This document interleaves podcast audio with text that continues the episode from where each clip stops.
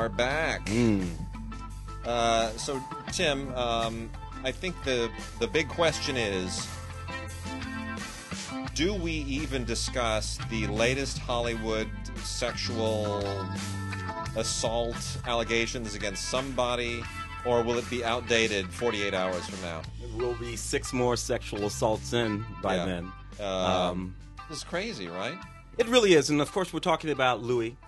Louis Yeah, CK. like literally yesterday, I was on. Uh, I was interviewed for local television here to talk about Kevin Spacey being replaced in, in Ridley Scott's All the Money in the World by Christopher Plummer, and uh, I I go in this morning to Film Week thinking that I'm that I'm going to be talking about the same thing, and the Louis C.K. stuff broke, and it's like you can't you can't even go through a 24 hour news cycle without uh, something new happening. It's crazy. one of one of the things uh, that came up in the little thing that I was doing is is where this all began, and I heard you talking about it on the radio Yeah. today. You started with Fatty Arbuckle, Yeah, uh, and uh, And Chaplin. bounced over the Charlie Chaplin. Both of not exactly the same. Yeah. any of these things. No, these are no. all complicated. yeah. Uh, things that have their own. Some of them were crimes. Some of them weren't crimes, but just behavior. Some of them had Yeah. trials associated. Some of them didn't. Yeah, et cetera, et cetera. We move up. We get to Roman Polanski. I, I, I skipped a whole bunch of stuff Yeah. in there, but that's oh okay. yeah, yeah. Uh, uh, some people would want to include Woody Allen on that list. Uh, you know, I'm going to Yeah. include Bill Cosby on that Yeah, list. yeah, Uh, and uh, and then we roll on uh, into the present day. And I think I was I, I, I was telling you a lot of names not on this list that Mhm. surprised me. Yeah. I don't want to besmirch them no. by but it is- mentioning them now, but they're not on the list. And and um, I don't know. Look, I, I, I'll put it this way: there are a lot of uh, men who were known to be ladies' men Yes. all through the '60s, '70s, you know, Yeah. into the '80s. Some of them, you know, the, Oh, yeah. all in the tabloids, all this kind of stuff. None of those men on any of these lists that we're None. talking about, which strikes me as extremely interesting. The, the ones we all, you know, you know, Yeah. he's doing. Yeah, None of them are on the list of No. having attacked anyone. no, I, I don't know what this means. I don't either. But it's it is uh, it's far from over, and it's just going to keep on being a part of our news cycle. And I keep saying to people, you know, focus on the changes. Yeah, you want you know you want justice served, but focus on the changes going forward. Yeah, that's that's what'll be the real litmus test: is if Hollywood institutes institutional change that says here's what we're going to do to make sure that this doesn't ever happen again. We're going to you know these there are going to be these penalties and these guarantees and. You know, we hear gonna- Kathleen Kennedy talking about. yeah, and uh, she's and she's got a very good idea for you know kind of a commission that will sort of oversee these things. And um, you know, as long as that commission doesn't become a Gestapo, I think we're okay. If uh, if people start paying set visits and interfering with the making of movies and interviewing people, and uh, you know, then then you could get into a little bit of a kind of a micromanaged I, got- I, police got- state. I, got, I got a problem with it. I got a Yeah. problem with that. I, I, it needs to work the other way around. It shouldn't Yeah. be about uh, a, a group of people designated as morality police No. of some sort. then we become Iran. Exactly. It Yeah. should be about uh, a place where people can go. Human resources. You know, Yeah. i- i- where results, where things will come Mm. to what they say. and my, you know my wife who who deals with a lot of this stuff and has dealt with a lot of it uh, used to be a, a consultant for a completion guarantor for a bond company you know that was her job bond companies are have the responsibility of making sure that you know the ship is run is it run tight ship and trains run on time and all Money don't stuff. get lost. That's what. That's it. Yeah.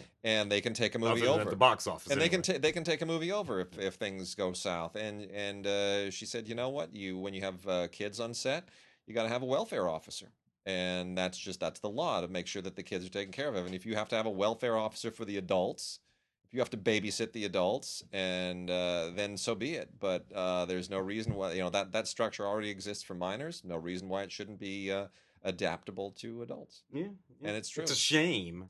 It's a crying shame, but, but, apparently necessary. Look, the Louis C.K. thing, um, bit of a punch uh, there. Uh, yeah, I had heard this, that, and the other. Ironically, Gawker ran a Right. unnamed piece, but everybody knew they who they Yeah. were talking about. You know, back 2012, 2011, 12, 13, something like that. Uh, so again, uh, open secret. We're in open Yeah. secret territory again. So I think that's really what we're, we're gonna have to cut it out with these goddamn open secrets.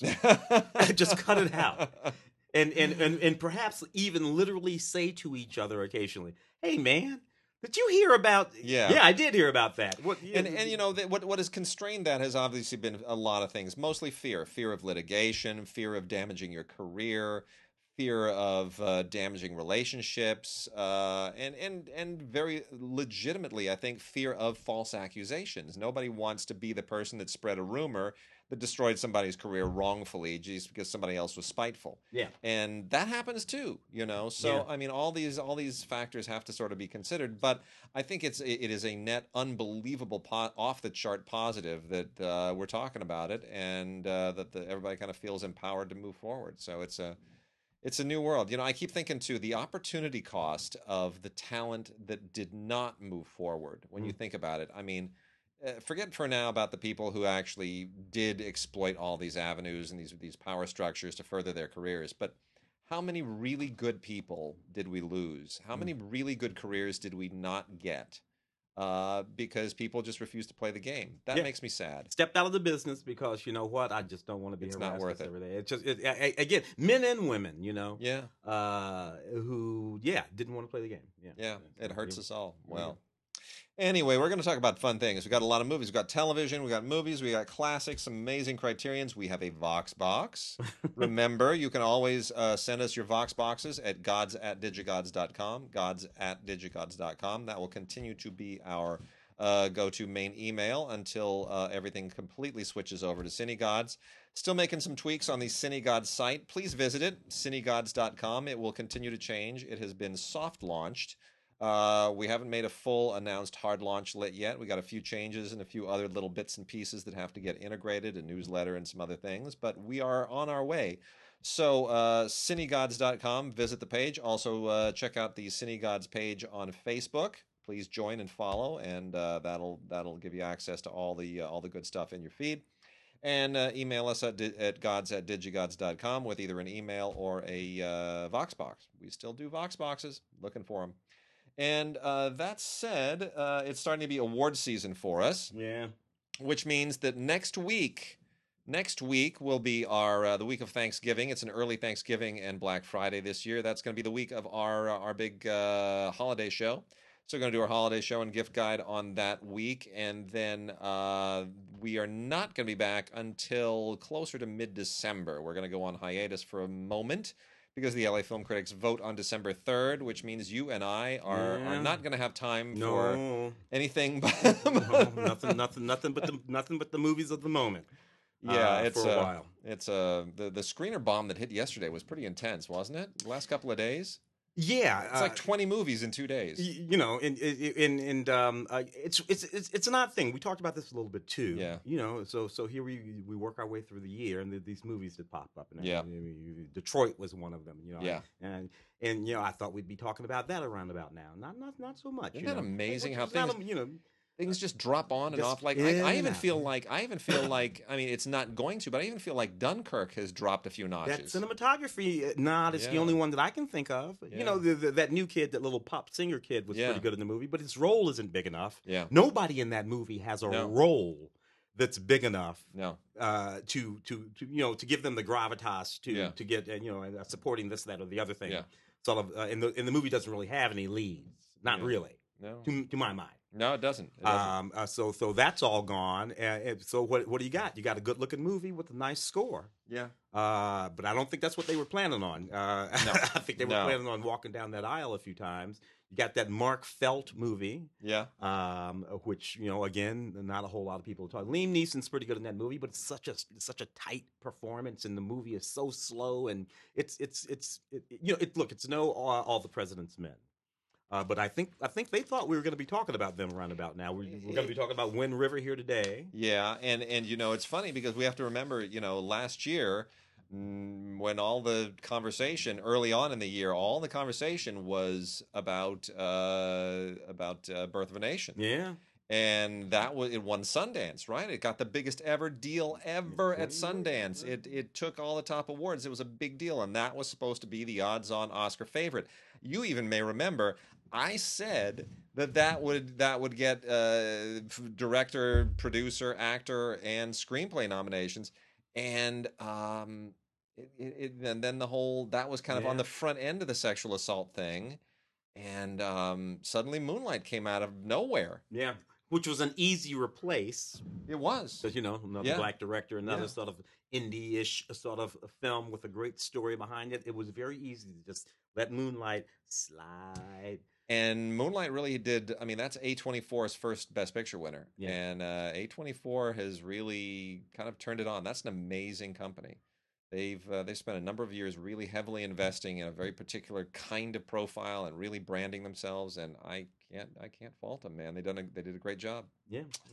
Well, let's let's carry on. Uh, should we hit some music first? I guess that we shall. Uh, let me see. I got a couple. I got a couple over here that I want to talk about. Sting, uh, live uh, at the Olympia in Paris. Uh, first of all, it's Sting, uh, who's still playing that Fender Jazzman bass, by the way, which blows me He's away. He's just you know what he doesn't feel like he has anything left to prove anymore. no, you know. Well, you, just- the thing about uh, Sting. Uh, love, lo- love Sting, love the Police, all that kind of stuff, and a lot of those songs from the Police are on are on this record, by the way. Synchronicity too, and all that kind of stuff are here, as well as some songs from all like the uh, his early um, solo stuff from the early '80s. Uh, uh, make it onto this uh, into this concert, uh, as well as some newer things. Um, and and that's what I love about it. In, in in in listening to this and watching this great performance, what really comes home is what a great songwriter Sting is. Right? He's just a wonderful songwriter. Yeah. I, I, I'm watching this show, this concert, and listening to these things. I'm thinking to myself, almost anybody uh, who's talented could perform these songs, and you'd have hit songs because they're just these beautifully written songs, so deeply heartfelt and moving. And then, of course, he's Sting. You know, he's a performer. He has that voice, and he plays that bass, and it's fantastic. This is very neat. Uh, a lot of special guests here, including uh, uh, uh, Joe Sumner uh, and the, the Bandoleros and, uh, and, and others. It's a neat blue, Blu-ray. Not a whole lot of special stuff on it, but you know, you put it in, you turn it on, you watch the concert, you have a good time. Sting at the Olympia in Paris uh, is that, and I have beside Bowie uh, the Mick Ronson story, uh, uh, two disc Blu-ray uh, DVD. Uh, anyway, uh, did we lose Bowie this year, or was that We- last year? that was late, last- late last year. Uh, yeah, it was like maybe oh boy, early last year. Was it early last? Year? I think year? it was early last year. Wow, man, they're going The by so different- I know. now. Uh, anyway, uh, um, um, uh, uh, so this is a really, really great thing. All of the sort of early 1970s guitar players uh, uh, come out and they just uh, laud Da- David Bowie. They just uh, talk about uh, how profound an influence Bowie was on them Fantastic. uh, which is sort of a fantastic thing. I'm a big, big Bowie fan, so this is easy breezy for me. I'm taking a look at this to see if there's anything else on here. Uh, there's a voiceover by David Bowie, which is fantastic. So you know we get to hear David Bowie's uh, voice one more time, featuring uh, uh, access to archives never seen before, bonus interviews uh, footage with Angie Bowie, uh, Rick Wakeman, Glenn Matlock, Cherry Vanilla, and Ian Hunter, and a whole bunch of other like Rick, really of Rick Wakeman, one of the great all-time keyboardists that uh, I, you know, I went to high school with some keyboardists who that was that was their god at the time. so I, I heard all about Rick Wakeman for a long time. Uh, let's see if I got I got one more here. I'm going to talk about Hans Zimmer uh, live in Prague. Um, uh, includes the music from Gladiator and uh, uh, the Dark Knight trilogy and the Lion King and Inception and Interstellar and the Da Vinci Code and, and Pirates of the Caribbean. Man, you forget uh, how Hans Zimmer has been out there really cranking it out for a very, very long time. This is the live performances of some of the music from, from some of the major motion pictures that he has uh, composed for, including uh, the main theme from Rain Man, which, Which, is is still yeah, which is still really great and memorable. Yeah. you know, so fantastic stuff. Um, here, uh, so check this out uh, again. If you love the music of Hans Zimmer live in Prague, performed live is actually pretty extraordinary too. And then we have a uh, an interesting box set. This is primarily CDs. At least it's this. You know, it's shaped like a CD set. So you would uh, you'd miss the chance. You'd miss that it's actually uh, two DVDs and uh, and three CDs. But it's the same thing. It's the Richard Thompson Band, which I had never heard of before. Don't know that man. Yeah, uh, it's fine. You know, I mean, it's it's not not my thing, but it's okay. Uh, it, I wouldn't recommend people like run out and discover Richard Thompson like your life's been empty. But uh, if you are a fan of the Richard Thompson Band, you'll get a, a kick out of this. This is uh, live at Rock Palast, part of the the Rock Palast series, and uh, the entire concert is here on five discs, uh, two DVDs and three CDs. and it's perfectly. It's all you know laid out perfect in, exactly the same order and the same, uh, basically the same tracks. So uh, you can pop the DVDs in and watch it live on your television, or you can you know take the CDs and burn them and listen to them, whatever it is. And so it gives you the concert in a uh, in a complete context. So that's very nice. Neat. And uh, let me let me kick through some anime here real quickly. I'm going to do the anime in chunks today because we got a lot of it. There's a lot of anime that's kind of backed up. Got some two volume stuff here. Volumes one and two of uh, Revolutionary Girl Utena, the Black Rose Saga, and the Student Council Saga. Uh, you know, the uh, Revolutionary Girl thing, I uh, think, is kind of going to get a second wind here with all of our, our girl power uh, in the news at the moment. And um I, I think that's, you know, that's appropriate for anime. Uh, never been one of my favorite animes, but uh, you know, it's it's it's got a it's got a certain style and a certain look. Uh, we also have a couple of Gundams. We've got Mobile Suit Gundam uh, collection, Mobile Suit Gundam Wing W, uh, Collection One and Collection Two. Uh, the the Mobile Suit Gundam thing. I mean, I love the whole concept of Gundam. I love the whole world of Gundam. Uh, but it is a massive world and it is a massive mythology and uh, there's a lot of backstory to it and it's very easy to get lost in it it's just become so sprawling and so all-encompassing i can't exactly recommend this as uh, from a story standpoint and say oh it's a great story because you need to read like uh, 800 pages and watch probably 5000 hours of other gundam to even know where you are in this world it, it really it's, it's it's really just it's so all-encompassing but that said it's some of the best artwork you'll ever see in anime, and uh, it's really really cool. So that's Mobile Suit Gundam Wing W collections one and two. Uh, got a thing here I'd never heard of before, which is Dang Danganronpa, Danganronpa three. Uh, uh, the the end of Hope's Peak High School and the two volumes are Future Arc and Despair Arc. Uh, these are Blu-ray and DVD combo sets. Uh, that's Danganronpa, D-A-N-G-A-N-R-O-N-P-A. Uh, I feel like I, you know, I didn't, I didn't have time to do a whole lot of uh, investigation into this, so I listened to some of the episode commentaries, and uh, it, it, it's clearly it is definitely its own very, very uh, complicated mythology like so many of these things, it's it's high school oriented. A lot of Japanese anime is is uh, deals with high school politics, except here it you know takes a dive into the supernatural and uh, it, it gets it gets pretty intense. Um, so you know if you want something that's a little bit sort of uh, like you know high school D and D except crossed with espionage and I don't know actual D and D uh, Danganronpa is uh, is not a bad way to go. Got a couple of uh, Naruto titles as well. Naruto Shippuden the movie, which is four movies total. The original movie, uh, Bonds, The Will of Fire, and uh, The Lost Tower. This is also known as the Rasengan Collection. Uh, all of these have been released before, and uh, this comes with just a few trailers, opening and ending songs, and uh, art galleries and trailers, things like that. And uh, then what's really cool is Boruto Naruto the movie, which is also a uh, Blu-ray and DVD combo pack, and this is kind of extending the story of uh, Naruto Shippuden. This is the the next generation of it, and um, I won't get you into all the stuff because it is, you know, it's just it's it's it's a world unto itself, like all the rest of the stuff. But um, it takes it a nice extra step. And I'm not really intensely aware of uh, the whole wor- the, the the Naruto world and all of its intricate glory, but uh, that was you know I, I was able to kind of follow this a little bit, and uh, it was sufficiently enjoyable. So there it is. All right, Tim. Let's uh, We're gonna do some new movies. let's do some new movies. Uh, I'm gonna start with Ingrid, Ingrid Goes West. Okay.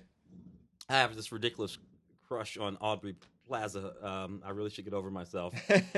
Uh, I have shoes older than her. Uh, nevertheless, I have this crush on her. She's fantastic. She's just, um, you know, uh, uh, of course, she's in um, uh, the the, um, the um, uh, Legend Legion. yeah. Yeah. Uh, and and uh, her work in that series is just extraordinary. Uh, you know, she played. Well, I don't want to ruin it for anybody, but she's fantastic in the series uh, when you see it. And this is a neat little movie that, she did with Elizabeth Olsen and O'Shea Jackson. O'Shea, we of course Yeah. is Ice Cube's boy, Right. who was in uh, Straight Outta Compton. Uh, he's very good in this movie. So is she. Uh, it's just a dark, dark, dark comedy. It's it's hysterically hysterically funny to me. Uh, it's about this young woman with, with, with, a bit of a past, and she, anyway, it, it- she goes on this thing. It's it's absolutely dazzling. It's really really funny. Plus, she's blonde in it uh, for a while, which is just you know another another notch on on on um, my crush thing for her. Deleted scenes and director's commentary are what we have on this Blu-ray DVD. I'm going to guess that this Ingrid Goes West has nothing to do with the Jerry Lewis and Dean Martin Ingrid No. Goes West. No. Nothing. Yeah. No, okay. you couldn't. The rate the rating on this is a no. Uh, the uh, Antonio Banderas stars in Gun Shy, which has the greatest tagline ever: "Rock out with your Glock out." um, you know, when this poster first broke, I looked at the I looked at this picture, the one I'm talking about here, where he's walking along with the long hair and Yeah. the and the and the gun and the uh, guitar case and the Very, explo- it's very middle '90s kind of. explosion behind him, and I thought this had better be some kind of a comical riff on El Mariachi Yeah. because otherwise this this can't be serious. This just looks too ridiculous. And fortunately, it is a complete and total comedy, uh, which thank goodness somebody actually recognized that this had to be a comedy. Uh, directed by Simon West, who Oh. we may remember was an A-list director for a minute when he did Uh, uh, Con Air and all Con that Air. Stuff, yeah. Con Air was the big breakthrough, his Bruckheimer Simpson thing, and then he also went on to do uh, the uh, the um, video, video game uh, Lara Croft, Tomb Raider. Oh, the Tomb Raider movie. Yeah, the uh, he did the first Jolie. Angelina yeah. Jolie Tomb Raider movie. So, uh, anyway, so Simon West, he's no slouch. You know, he's a, he's a little bit of an action film hack, but he's no slouch. He can he can put a movie together. And so here's the idea of the story. So Antonio Banderas is a fading, long lost, fattened, fattened up '80s hairband rock star uh, who wants you to believe he's English. And he and th- that's the running joke in the movie is uh, I don't speak Spanish. I am a English. I don't speak Spanish. I am a English. Over and over they say that. And I think by like the 19th time you kind of chuckle because by then you're just worn down. Yeah. You're like, okay, it's not funny, but I'm going to laugh because you keep doing it. Uh, anyway, so his wife is Olga Kurylenko, who is, you know, a, a hot model as she is in real life. And uh, for some reason that doesn't really make sense because he's so disconnected from his previous life and wants his career back and he's still trying to get back in the game. They go down, go down to Chile. Uh, and uh, oh, here's the big funny thing. He goes down to Chile, and they don't understand why no why why the hotel is empty because they go down for a summer vacation, and he finds out it it's winter. Winter, Oh, it's so that's so funny. funny, That's yeah. hysterical. Uh, anyway, uh, she gets kidnapped by uh, guerrillas, and he wants to pay the ransom, but then there's a, a renegade CIA agent who thinks that that's giving money to terrorists and decides to target him instead of targeting the terrorists to prevent him from giving the ransom to the terrorists. Anyway, it gets very wacky and farcical and silly. And uh, the thing that I said on Film Week is this is one of those movies where somebody will be holding a grenade and the pin has been pulled and they look at the grenade and go, uh oh. And then it goes off. That's this kind of movie. Uh, Just north of a cartoon, a cartoon with humans. just north of a cartoon. It's ridiculous. It's really stupid, but for some dumb reason, it's kind of funny. And uh, I wouldn't recommend anyone own this, but you know, it's just stupid enough to be enjoyable if you got some time to kill. And that's gun shy. Rock out with your Glock out. Yeah, I do love that tagline though. It is good. That's the kind of thing I would have wrote back in the day. Actually, Wind River uh, is uh, another movie that we're not talking about so much now. Uh, as we go into award Yeah. seasons, but I'm pretty sure these filmmakers thought we would be. Uh, Jeremy Renner, Elizabeth Ols- Olsen's film, uh, Taylor Sheridan directing. Taylor Sheridan, of course, from Hell or High Water. You yep, know, last year. You know, big breakout film. Taylor, of course, is an actor. If you look up Taylor and look up his IMDb, Yeah. uh, you've been watching Taylor and, and still kid. He still time. acts. He's you know Taylor hasn't given up the, his his uh, his his day job Yep. uh, uh, acting, so he's out there uh, doing his thing. This is a very powerful movie. It was a bit dark, and um, I don't know. It, it, it, it, it, here's the thing: at the end of the day, this is a movie about uh, horrible things that happen to young women, and in this particular instance, it's young Native American women. Uh, uh, uh, Jeremy Renner is the sort of tracker hunter guy who mostly goes out shooting wolves and things like that to uh, to keep them from eating the oil rig workers who are working on these oil rigs Yeah. out in the middle of the hinterlands. Right, you know, a body is found. Uh, a young, uh, unprepared FBI agent played by Elizabeth Olsen comes in to sort of figure out what the hell went down. Uh, she's literally unprepared. She arrives on the scene. It's like 25 degrees below zero in the middle of a blizzard, and she's wearing like one of those blue FBI uh, windbreakers. Yeah. you know, without a hat, and no gloves. Um, so you know the the sort of uh, uh, yeah, unpreparedness of her is, is is is reflected in that moment, and she and he have to figure out you know what happened to the Crazy. young Indian girl. Now, eh, the young Native American girl. eh, Um, what's going on in this movie is actually very uh, is, is is is very sort of heartfelt and meant to be very supportive of the Native American community. Right, uh, th- th- that's what Taylor does. You know, he's he's I, I like that about him a Yeah. lot. But in order to do that, he has to do some really horrible things to young Native American women. Uh, in order to create uh, the The know, empathy. yeah, Yeah. and and I got to tell you that, that it's I'm having a harder and harder time getting through what you have to do in order to tell me the story that I and I know you have this good intention. Yeah. But it, yeah, it's a bit of a burn for me. Anyway, that's one of the reasons that I, I think we're not talking about this movie as much as we might have been. It's actually a very good movie. Good performances from Elizabeth. Puts you through some difficult Yeah. difficult paces. Yeah, and, and, yeah. and, and well made film. It's a very, very strong movie from Taylor Sheridan. Uh, Wind River, uh, here we've got deleted scenes and some behind the scenes stuff, but not a whole lot more. Uh, Blu ray and uh, uh, digital HD. So uh, Disney has also released Cars 3 in 4K Ultra HD, and look, 4K, man, you you you take that Pixar animation that has never been put, it's never seen a camera, it's never seen a lens, it's never seen a strip of celluloid.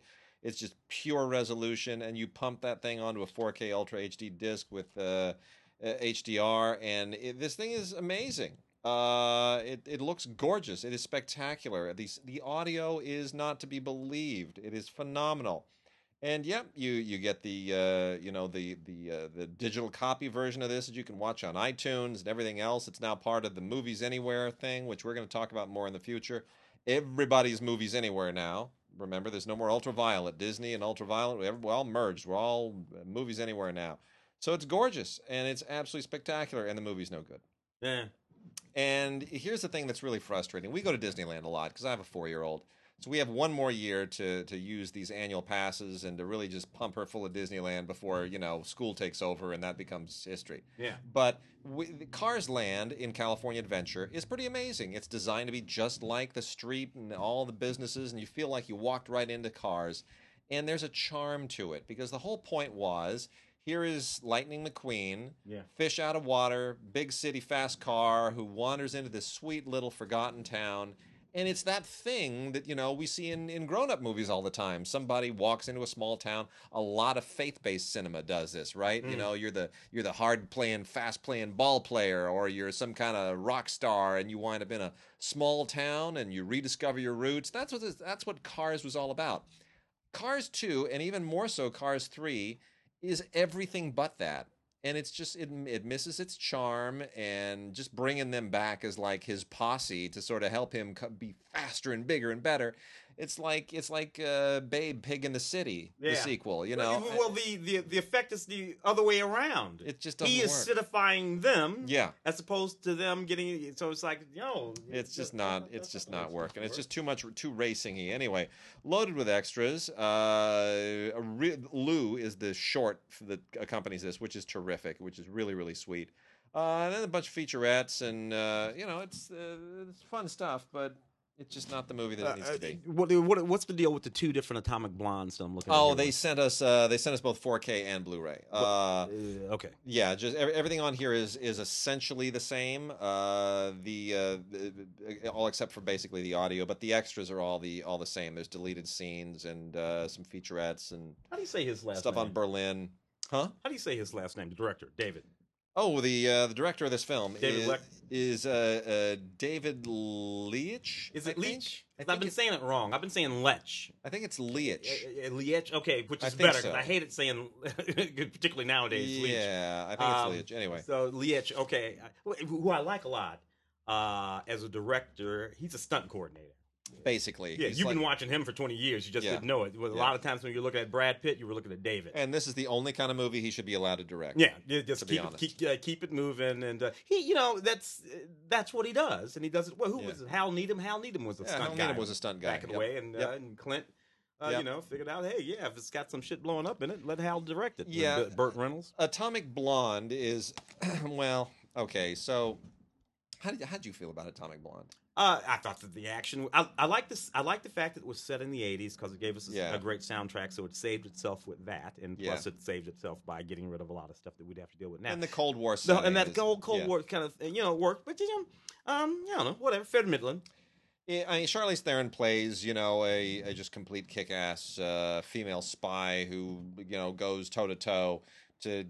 I won't. It's hard to give it, not give away the plot. So she's got to go doesn't into. actually make any sense. Doesn't it make any doesn't. different. she's got to. She's on a mission into the into into the east, and James McAvoy is her contact, and uh, there's a whole thing that she's got to do, and you're flashing back from a moment That's that the problem of the movie. Is that that, suggests we're something went backwards. wrong. Yeah, Yeah. yeah. We're in this flashback with her. and uh, really none of it makes sense. None of it hangs together. It's all and and and it's a peeve of mine that movies that are totally illogical can be predictable because we've seen so many other illogical movies just like them Mm. that we know the tricks that illogical movies do, and this is one of them. It makes no sense, but the action is intense. Mhm. He pulls it Beautiful out. He, fight scene. he pulls out the stops. That Yeah. continuous camera work in the staircase where she's just almost old boy, not quite old boy, but almost old boy. It's right. It's it's like seventy percent old boy. And she's not invincible, and she can get Oh, hurt. I like that about I too. ab- about the way she plays it. you Yeah. know. uh, yeah. Some of these guys can beat her.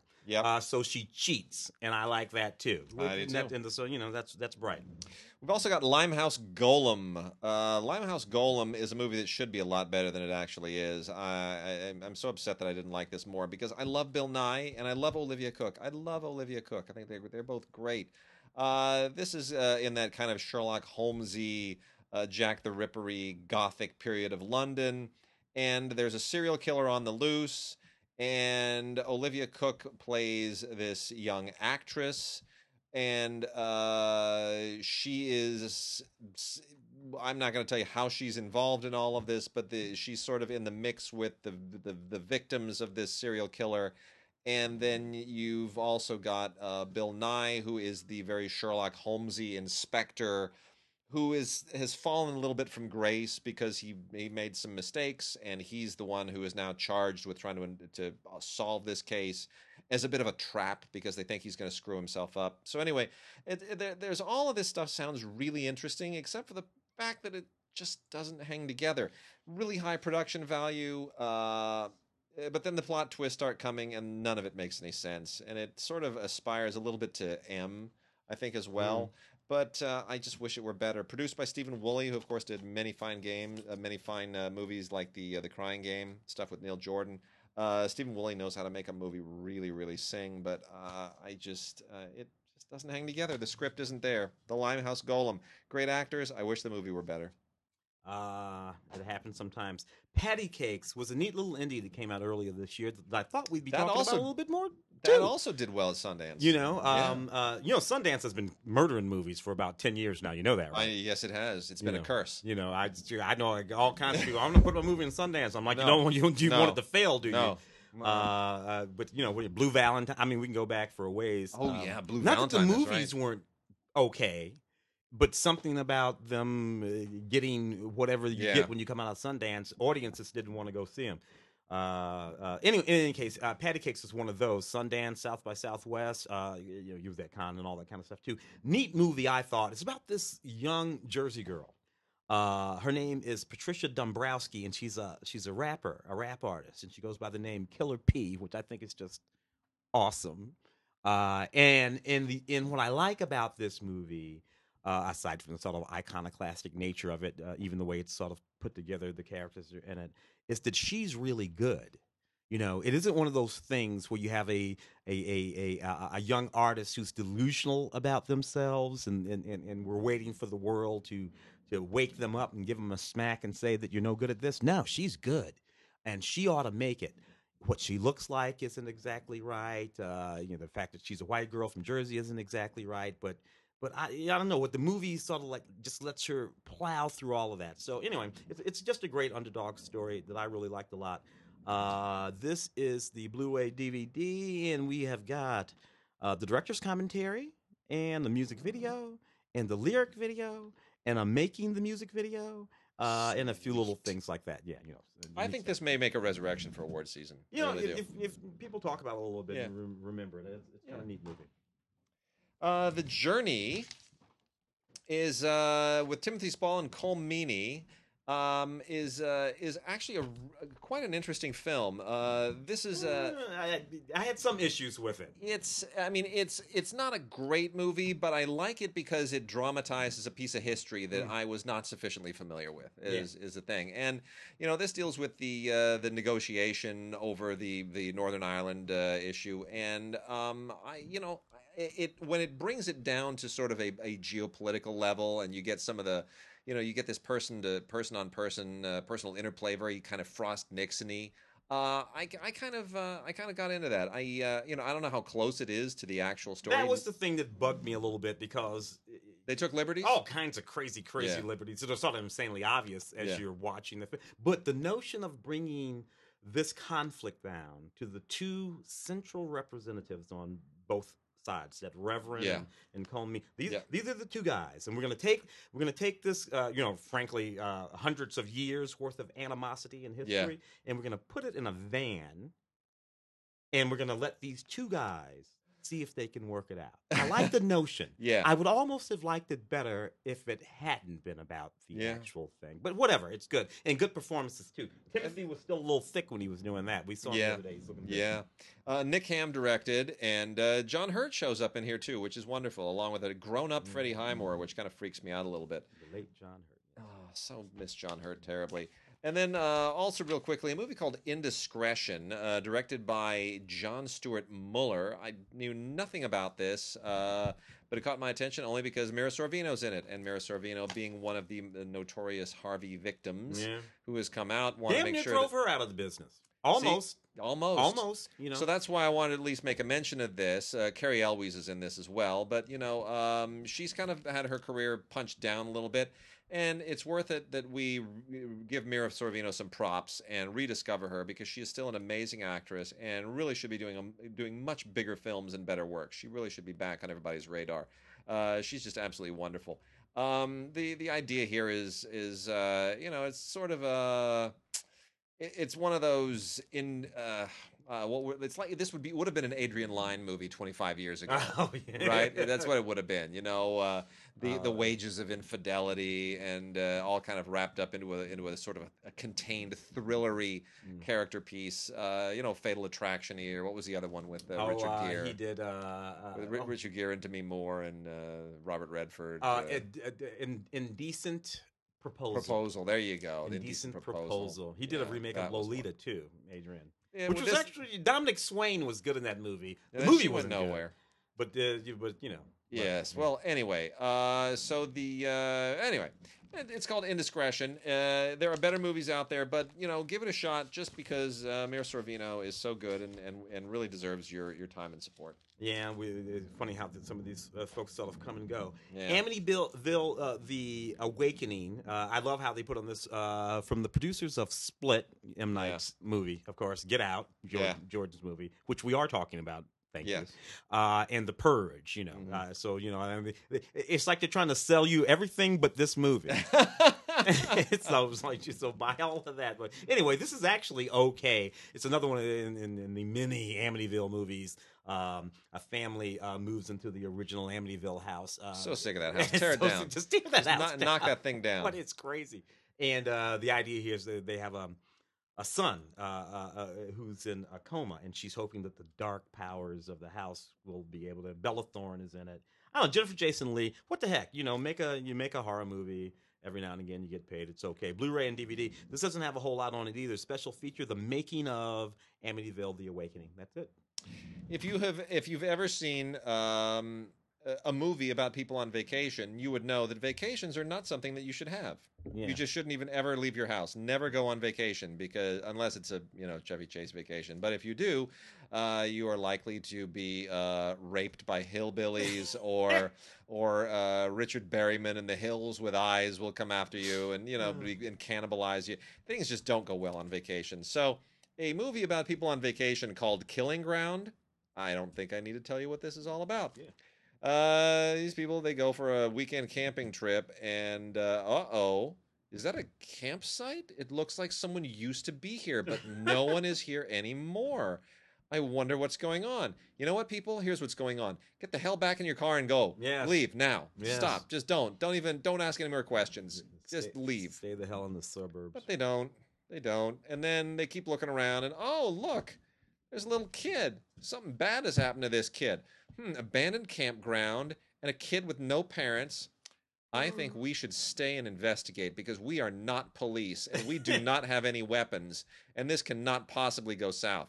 Honestly, I just want to beat these people with a hammer. Uh, oh, that's pretty much what happens, isn't it? yeah so anyway uh you know anyway uh, it's it's it's exactly what you would expect it's on blu-ray and uh, dvd from uh, ifc and uh, scream factory it's called killing ground it is effective but gosh these people are stupid Wow, wow, wow, wow. What are you going to do? What are you going to do?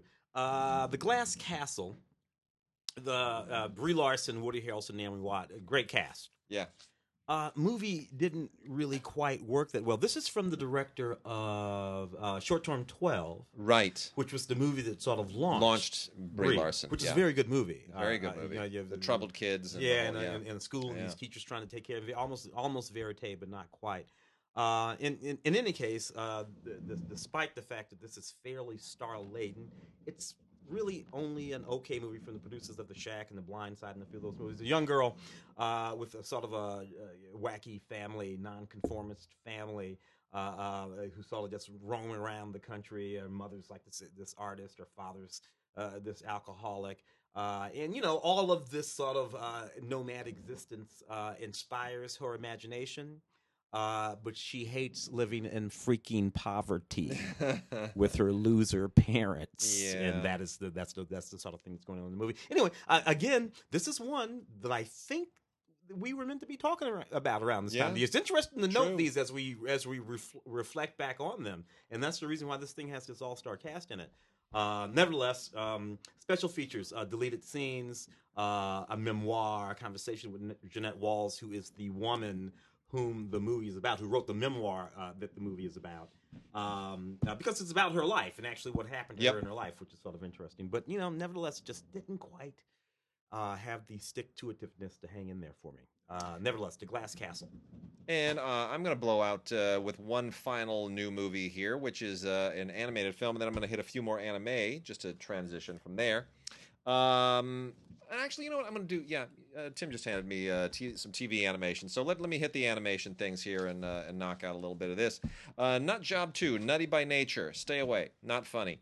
The the Nut Job One wasn't funny, and uh, this Will is Arnett, right? yeah, well, well Surly, squirrely. right? Katherine Heigl, Jackie Chan does a voice, Maya Rudolph does a voice. It's, I mean, the voices are cute. I get it, the celebrity casting, and you recognize the voices, but it's just, it's just, it's, it's not creative. It's the same shtick, you know. It's uh, the animals don't want to leave the park, and and uh, uh, there's a whole It's all just too adult. you're, you're gonna too. you're, gonna they're gonna replace the park with an amusement park, and the animals have to fight to sort of preserve what's theirs, and it becomes very kind of uh, you know uh, the like the Alamo. It just it's not it's nothing special.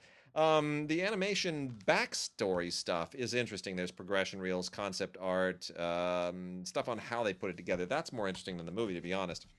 Then we also have uh, Batman versus Two Face, uh, DC animated movie which is uh, surprisingly really, really good. I'm always amazed at how well the DC animated stuff is written, and uh, yet the movies are not quite so well written. They just got written. They got to they got to hire these people to to do the movies. They really do. Uh, so this is uh, here's what's wonderful about this is that this is this is animated, but they straight this is old school Batman. Mm. This is uh, they went and got Adam West, the late Adam West, Burt Ward, and Julie Newmar to reprise their uh, their characters from the original television show. Beautiful, So beautiful. their their voices are here, and it just feels solid. It is amazing, and as if that's not enough, you know, they went and got to do the voice of Two Face, Right.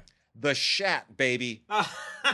Uh, so William Shatner is the vo- Shatner. William Shatner is the voice of Two Face and is so much fun. Uh, it's really a lot of fun. So if you're if you're an old school Batman fan, if you want pot bellied uh, Adam West and uh, and holy Burt Ward and Julie Newmar and that just sexy voice that just never quits, um, uh, and then Bill Shatner for crying out loud. Come on, the Shat. This is great. This is classic Batman versus Two Face, Blu-ray, DVD, and digital combo. You are going to want to just watch this over and over. It's a lot of fun. Uh, and then here's what we got: a few more anime. These are uh, these are things that are pretty well established on anime. New volumes of all of them. I'll go through them very very quickly. Uh, Dragon Ball Super Part Two, episodes 14 through 26. Uh, the whole Dragon Ball thing I find interesting only because the the hair is is amazing. I don't know what they do with their hair. I don't know what gel they use, but it's it's pretty awesome. It just makes it always stand on end. Uh, the mythology here, I'm really out of touch with. I have not uh, kept up with the Dragon Ball stuff, but it's you know more the same. Season three, part one of D Gray Man, uh, which is a, a show. This is only on on DVD, not on Blu-ray. D Gray Man is basically about a uh, takes exorcism and turns it into being a superhero. Guy's an exorcist, but that makes him a superhero, and he fights monsters. So it's basically superhero stuff, uh, you know, in kind of a supernatural guise. Uh, this also has a pretty complicated mythology, but it's easier to access. Even though this is season three, I kind of got up to speed fairly quickly.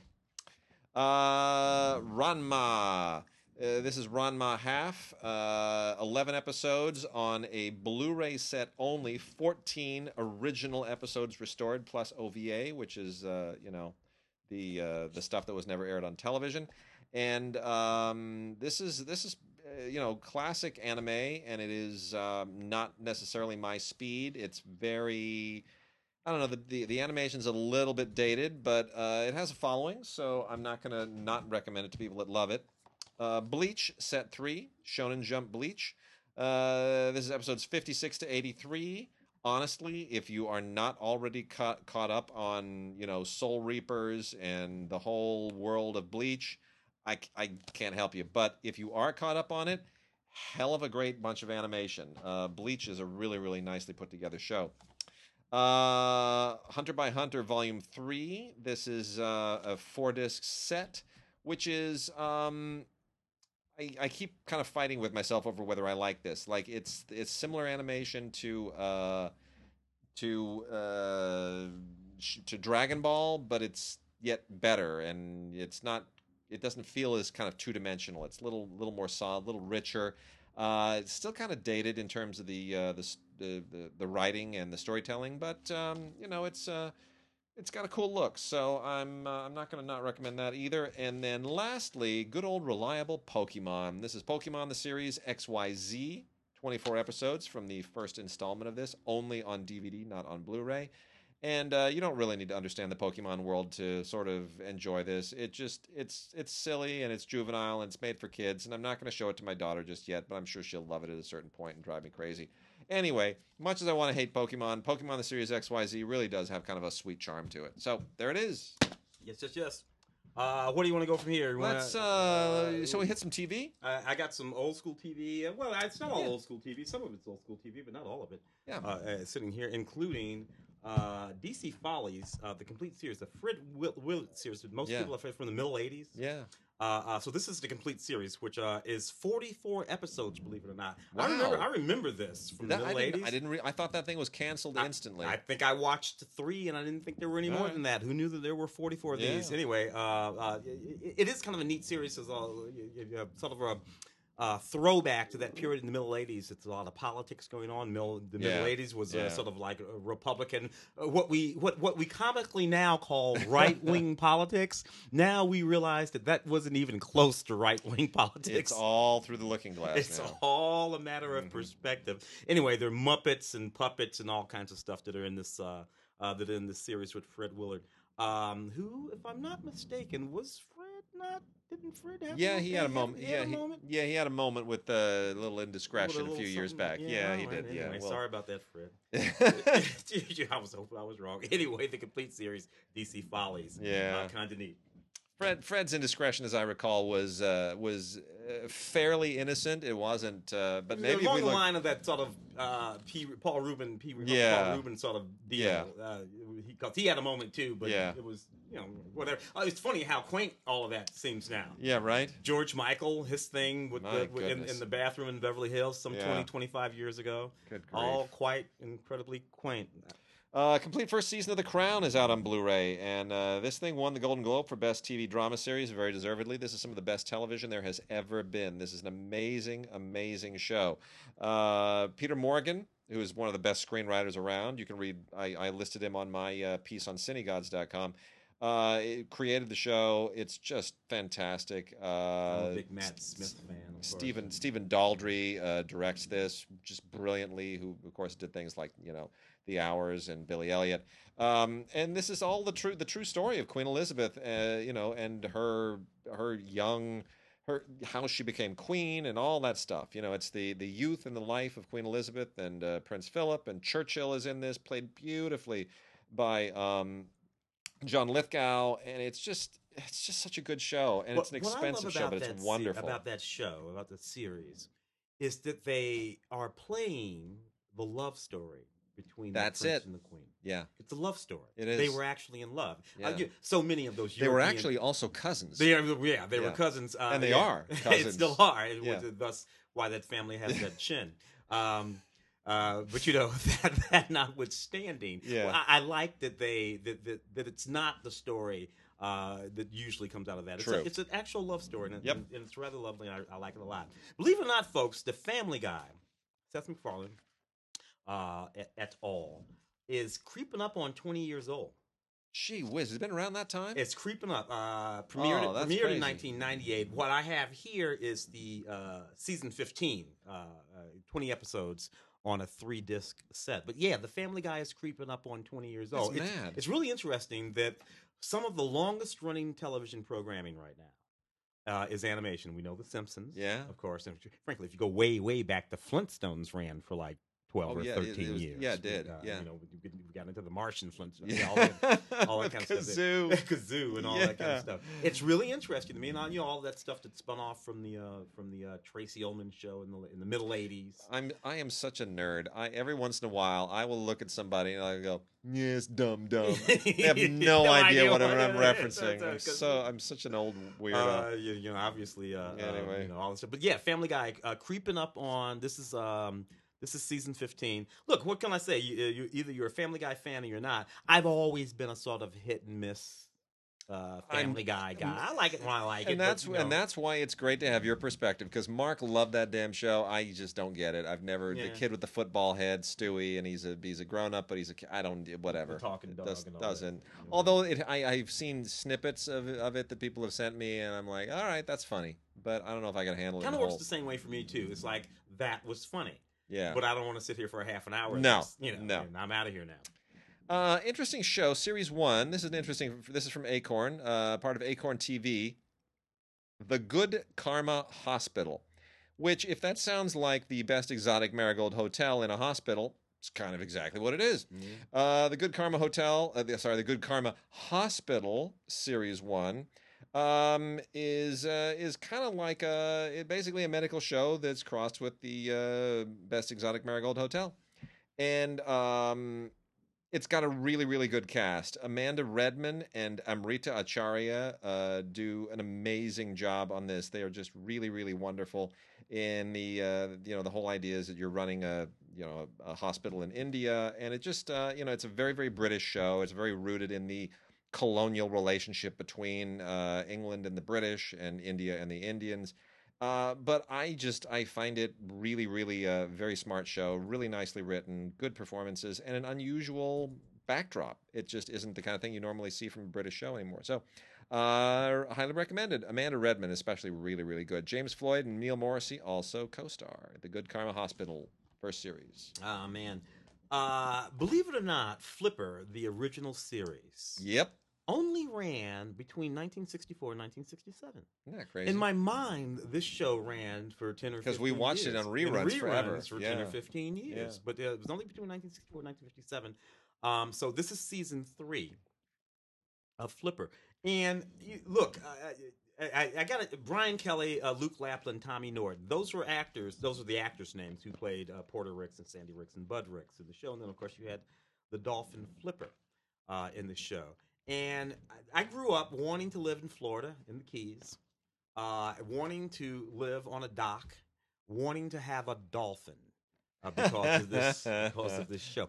I'm not even sure I knew really what a dolphin was. You know, uh, uh, uh, you know, And- mammal fish. The and you know, thing. I I kept wishing that Gentle Ben and Flipper would have it out. That Gentle Ben would just jump in the water and just eat Flipper, so I could only have one show. with Did an you have to animal. watch the time? It was a neat show. I really liked it a lot. Uh, there was a, I think, I think they made a feature, or maybe they reprised a series in the middle '90s or something like that, the Flipper series. Um, in any case, this is pretty neat. Uh, the entire complete season three, uh, all of which is in color. The the entire run of the show was not in color. They sort of switched over the color in the middle of the second season, so this part is in color. Blu-ray. Got uh, a couple from MHZ Networks, MHZChoice.com. Uh, one is uh, yet another installment of Detective Montalbano. This is episodes 29 and 30. Uh, we've talked about this in the past. This is based on some very best selling uh, Italian mysteries, and it's a really good show. It's tough, it's gritty.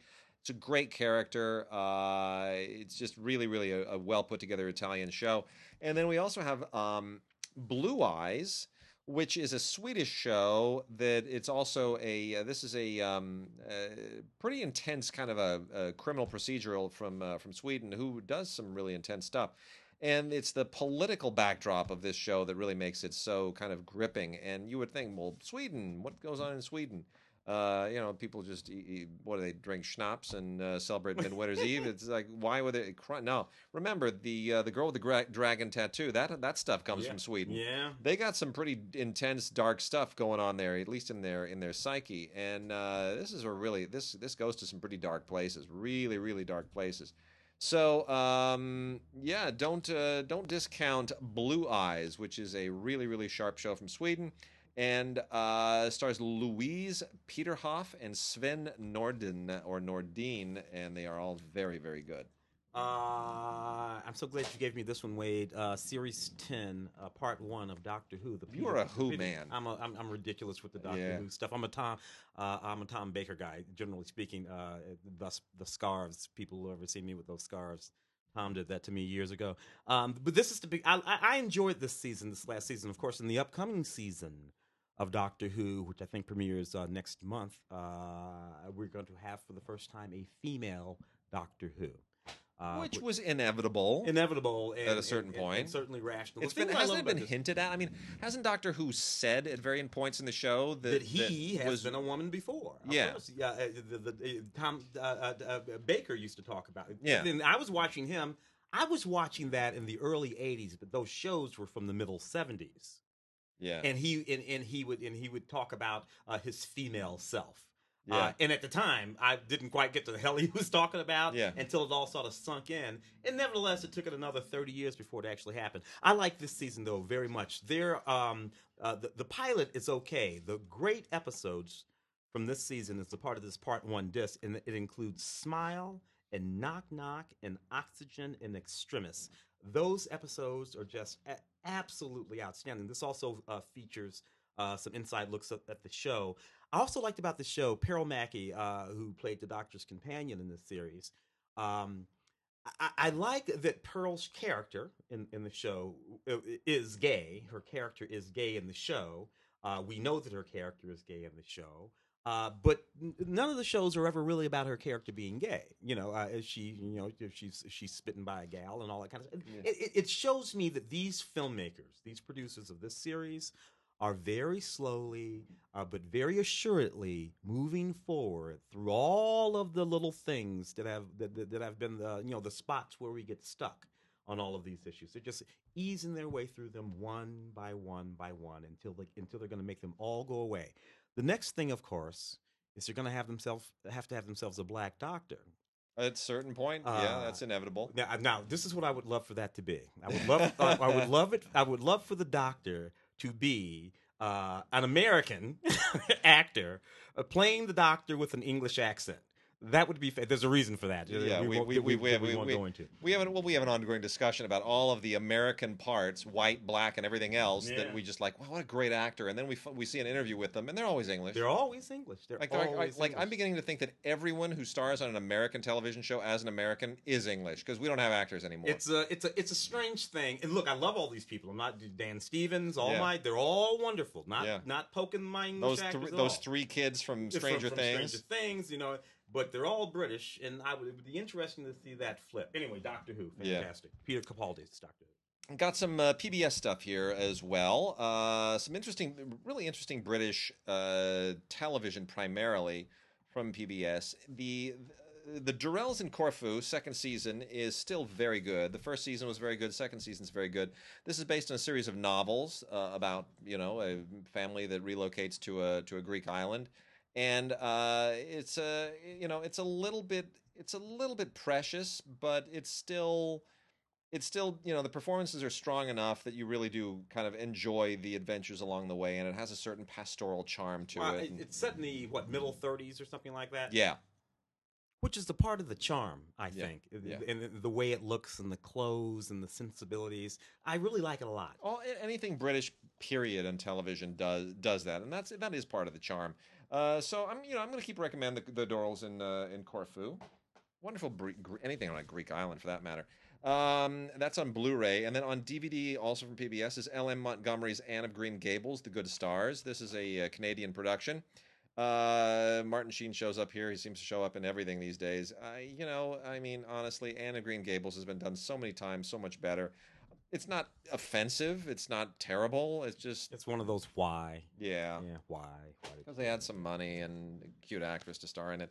Uh, the collection, part of Masterpiece. Boy, this is really, uh, really, really good stuff. Richard Coyle is just Isn't he great? man. You know, he's just one of those uh, you know English act, but it, it, but just really, I really just good. Want so much more of him. Uh, this just this takes place in 1947 in Paris, and it is a it uses the fashion industry as a backdrop for uh, you know it's it's like dynasty and dallas level intrigue it's just it's it's really really wonderful and uh it's essentially what it is it's just it's like a dallas dynasty or even empire Yeah. uh, the more as a Yeah. more recent example of one of those shows uh set amid the fashion world of 1947 in paris and it is it is really really great terrific cast um yeah richard Mimi coyle Gummer, Mamie Gummer, uh, yeah. Richard Coyle is just so great, and uh, it, it really it's a, it's a lot of fun. So I, I hope we see a lot more of this. I think there's a, a lot left to explore, and that is from the masterpiece uh, line at PBS, The Collection. I love the tagline too. It's not what they're wearing; it's what they're covering up. Uh, am I correct? Mamie, that's uh, she's uh Meryl Streep's daughter, right? Yes. Okay, yeah, Yeah, yeah, yeah, yeah, yeah, that's. What, that's what I thought. Yeah, Yeah. Yeah. Yeah. Um, Outcast, um, the series uh, I have here. Uh, this is the complete season one. Four discs includes all ten season episodes. Um, this is this is a really good series too. Um, uh, I have to tell you, um, it's from the creator of the Walk, Walking Dead. That guy Robert uh, Robert Kirkman, I think is his name, who created the Walking Dead. Uh, and um, it's just it's just an outstanding it's just an outstanding series. It has to do with a reverend, has to do with exorcisms. Uh, it- it- you know, so it's just you just it's just really really good. Very reminiscent of uh, sort of we were talking about Amityville a little while ago. So Yep. Amityville meets The Exorcist sort of thing. In a, in a, in a Fantastic. Sort of ongoing series with this young priest has to deal with all this stuff. I don't usually like that kind of stuff, uh, but I do hear uh, uh, not that much on this disc though. Just your four discs with your episodes. Special features includes a few deleted scenes on disc one and disc two. All right, and uh, I got a little pile of classics here that I'm going to uh, turn through real quickly so that we can try to get a mention of some foreign films in. A uh, couple of really interesting criterions. The first one is from 1985, a movie I had never heard of. Uh, you know, I wasn't living in the United States in 1985, so I it's no surprise that I've never heard of it. But you know, uh, I, I should have heard of it uh, because it's really, really interesting. It's called Desert Hearts, directed by Oh, Donna Deitch. yeah. Have you seen this? Yes, I saw that This back is- in 1985. this is a really really cool little indie nine, fif- period film set in 1959. A young Helen Shaver Yep. is in that movie. Yes. Uh, who was Patricia Charbonneau. Yeah. Um, this is a really cool movie. Donna Deitch, you know, her first film, and um, it's a it's a, a really this was like one of the early indie films of the time, and it kind of feels to me a, like it prefigures um, not only Thelma and Louise in many respects, but also um, Todd Haynes' Carol from a few years ago Yes. yes, which yes, yes. Uh, it, it, it has many of the same sort of and, and I wouldn't be surprised if, if Todd Haynes had seen this and if this was some kind of a, a an influence on it. Um, but anyway, yeah, uh, Helen Shaver is terrific. Uh, Patricia Charbonneau is If fantastic. you, if you go to Patricia Charbonneau's uh, IMDb, you will the poster for Desert Hearts is what she uses as Yeah. her photograph. Yeah. and and what's what's interesting is this is this was uh, the the young cinematographer doing this in 1985 was Robert Elswit. Oh, really? Yes. Who of course has gone on to being you know Yeah, multi yeah. Oscar nominated uh, amazing cinematographer for uh, He has, he, has a, he has a couple of films out there right about now. Yeah. if I'm not if I'm not mistaken, it was So- a really neat movie. Uh, It's you know. One of those sort of like little faux lesbian. yeah, it's things. but it's really it's a it's a sharp little movie, uh, Desert Hearts, and uh, you know a lot of interesting extras here. Uh, Robert shot. There will be blood. Yep. Uh, if you want to talk about you know this extraordinary. Uh, There's a there's a documentary here from 1994, uh, all about the author of the original 1964 novel that the uh, the movie is based on. Uh, conversation between Jane Lynch and uh, the director. New interviews with the stars. Audio commentary that uh, Donna Deitch did in 2007 is on here as well. So I mean, this is uh, it's a sharp little movie. And then also. Uh, from the Criterion Collection is a new beautiful Blu-ray of the Philadelphia Story, the Ah. George Cukor classic from 1940 which put together Cary Grant, Katharine Hepburn, and James Stewart in one of the all-time most entertaining team-ups uh, in movie history. It is just a delight to watch this movie. It is so smart. So Um, fast, so funny. Oh, the dialogue just flies, and it's just it's a really really gr- and and nobody really outshines anyone else. yeah, They all make each other better. It's just perfect. Uh, it's really one of the most perfect. they were Hollywood- all already movie stars by then, right? Oh yeah! I mean, I know oh Cary yeah! Grant. oh yeah! but- but- 1940 Yeah. they were all really uh, already uh, top of their game. So this is just uh, this is terrific. Um, and uh, lots of extras here as well, including a Dick Cavett show from 1973 featuring uh, Katharine Hepburn. I which talk I know about Dick you- Cavett all the we time. were right? we were talking about that earlier, and uh, there's even a uh, a Lux Radio Theater adaptation from 1943 that had an introduction by Cecil B. DeMille, which is really weird. Um, but anyway, beautifully restored from uh, 4K elements, and uh, you even get a little in, uh, restoration introduction here, kind of a little featurette that shows how they did the restoration. Uh, this is just a great movie, one of the greatest all-time films. So Criterion, kudos once again. And then also out, we have uh, F.W. Murnau's *The Last Laugh* on Blu-ray from uh, Kino with a new musical score. Uh, this is a this is a super super cool movie from 1924. Uh, Will one of Jennings, yeah, yeah, it's just this is this is one of the sort of one of the last great German silence before everything kind of uh, went to hell over there. But it's uh, Emil Jannings is just great. Emil Jannings won like the first two One Academy yeah, yeah. first two Academy Awards for Best Actor or Yeah. something like that. You know. Uh, Sunset and something else. right? yeah, he's just so so fantastic, and he's so different here. Such a different performance. Um, but yeah, the idea here is you know it's it's all this is a very class conscious film, especially for Weimar cinema, with uh, Jannings as a as a doorman who uh, is fired, and uh, what that does to his life. It's really it's quite extraordinary. Status in society. Oh, it's yeah. great. The uh, the last laugh is it's called, and it's a beautiful transfer. It comes from the original uh, from the Murnau people in uh, in Germany. And then we've also got uh, volume two of the Paul Naschy collection. Uh, that's just a lot of really great schlock. If you uh, if you if you aren't familiar with Paul Naschy, Paul Naschy's real name was Jacinto Molina Alvarez. He was basically a Spanish schlock uh, schlockmeister, and uh, his his his performances are you know he, he basically did what all the all the horror guys did in the 1930s here. He just played a lot of monsters, and it's all really great. Hunchback of the Morgue, Exorcism, Werewolf from the Yeti, Dragonfly for each corpse, The Devil's Possessed. Uh, if you like this kind of universal monsters to one extent uh, or another. It's like Universal and Hammer done Yeah. Spanish style. And then, uh, real quickly, three from the Warner Archive collection, all of them DVD-Rs, manufacture on demand, MOD. Uh, they are all perfectly fine. These are these are not brilliant films. They are all basically pre-code. Um, uh, they're you know they, these are these are early talkies, pre-code movies that have some interest for people that like pre-code movies that like to see some of what was available before the production code started stomping all over everybody. So uh, it's a wonderful trio. Uh, Stage Mother, Wide Open, and She Had to Say Yes. I would say the best of the three is She Had to Say Yes because that title wouldn't even have been allowed once the code took Yeah, place. yeah. Uh, she had to say yes, you know, really kind of a risque title. And um, a very young Loretta Young does a very, very good job in it. Four co directors, George Amy and a young Busby Berkeley. Wow. Yeah. So. Yeah, yeah, very interesting.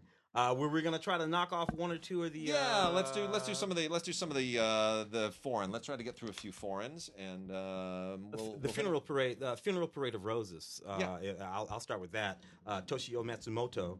Uh, basically, this is uh, Oedipus Rex, is what it is, with uh, with Okay. with, uh, with transvestite uh, Japanese uh, uh, girls or men or girls or whatever is we're saying. Uh, uh, that's effectively what it is. 1969 film, um, a, a fantastic film.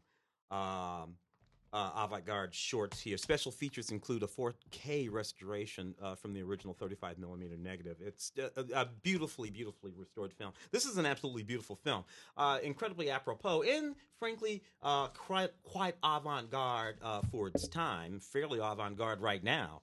Uh, to the extent of it, It- uh, it's uh, uh, uh, transvestites in Japan in the late in the late '60s. One of them kills his mother. wow. Um, we've got some good old French stuff here. Another criterion, Jean Pierre Melville's Le Samurai Oh, yeah. With Alain Delon, which is one of the all-time great gangster movies. Uh, Alain Delon as a uh, as a hitman, fantastic. Um, not really about samurai. The idea is that the French hitman is like a samurai. that the code of the Ronin samurai. yeah, it is. Uh, it's really, really great stuff. This is from 1967, right when you know the French New Wave was really hitting their stride, and Melville kept making his kind of movies, and the French New Wave people loved him for it. They didn't need him to be anything like them. Uh, you even get John Woo weighing in here on the extras uh, about what an influence Melville was on him. Archival interviews with uh, Alain Delon and Nat- Nathalie Delon, and uh, it's just really wonderful stuff. Plus, in 2000 Melville influenced a lot of those. Oh, he's a little bit older. He was yeah. a little bit older than the new wave guys. yeah, Um, and and and and thus, because when we think about the new wave guys, we think about Yeah. them being influenced by all those American uh, Yeah. filmmakers, Ford and all these kind But of people. Melville, too. But Melville and, Yeah. a, and a few of the older sort of French directors had a great influence on them. And uh, speaking of them, we have a couple of Godard films as well, which come from Kino, uh, La Chinoise and Le Gai Savoir. I, I, both of them have Jean-Pierre Léaud, who's well, most French films in, from the era had Jean-Pierre Léaud in them, but uh, uh, and and Juliet Berto. Uh, I, I have to be honest, I'm I'm not fond of either of these. I'm not really a huge G- uh, Godard fan to begin with, but um, I will say this: visually, both of these are spectacular, and the transfers are really, really superb. These were made in 1967 for La Chinoise, 69 for Le Gai Savoir. Um, and uh, you know, if you're a Godard fan, these are essential to have. If you're not a Godard fan, you're not really going to want to see them, and it, and it pretty much goes like that.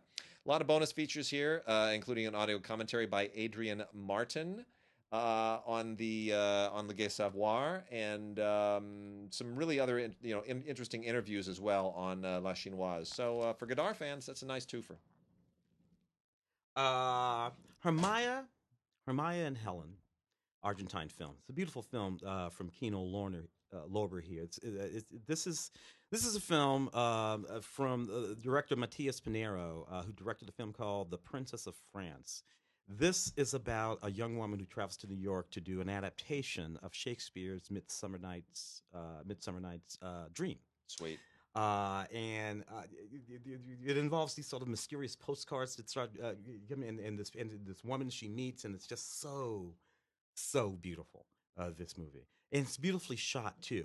Um, I, I can't recommend it highly enough. Uh, I, I had frankly forgotten about it until I just picked it up a second ago. I, Right. I saw this movie about a year ago, and I had completely forgotten about it until I picked it up a moment ago. Anyway, bonus features: audio commentary with the writer director Matías Piñeiro and the producer uh, Graham Swon, a booklet uh, with an essay uh, by actor and director Dan Sallitt. Um, it's in, in a few short films that uh, Piñeiro made as well. And uh, anyway, um, yeah, wow, I completely. It's weird how you can completely forget about a film, whole and complete, and then it smacks you in the face. Yeah. And I re- remember how much I love this movie. Yeah, yeah.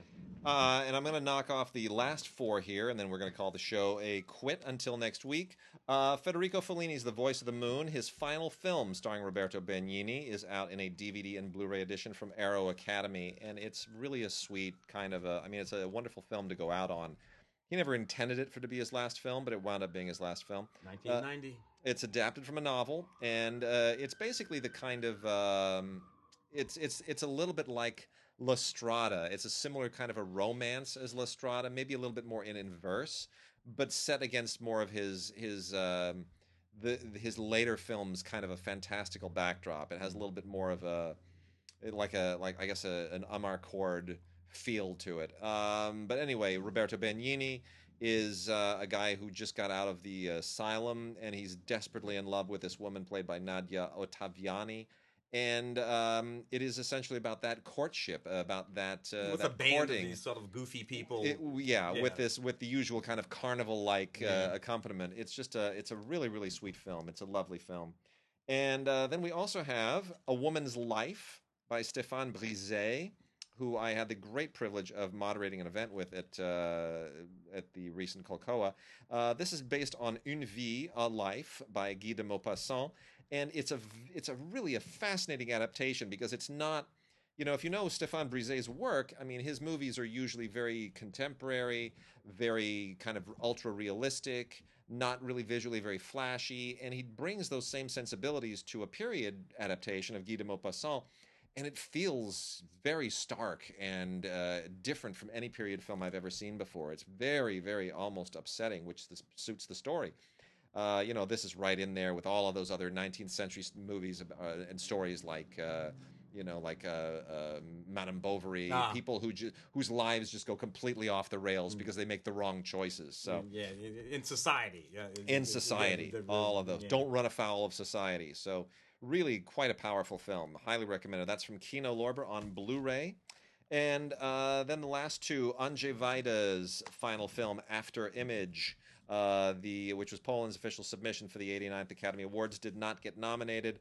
But uh, this is also a really powerful movie about um, Władys, uh, Władysław Strzemiński, who was a famed Polish painter who was essentially ostracized by the entire community because he opposed Stalin, and his work, his artwork, was was considered uh, almost pornographic. It Well, he didn't. He wasn't into social realism. No, he was- he was kind of didn't an paint avant-garde. all that stuff of you know big giant Russians Yeah. with hammers and sickles. and he wound up having to be basically do murals for advertising companies and things. You know, he he was almost in poverty at the end.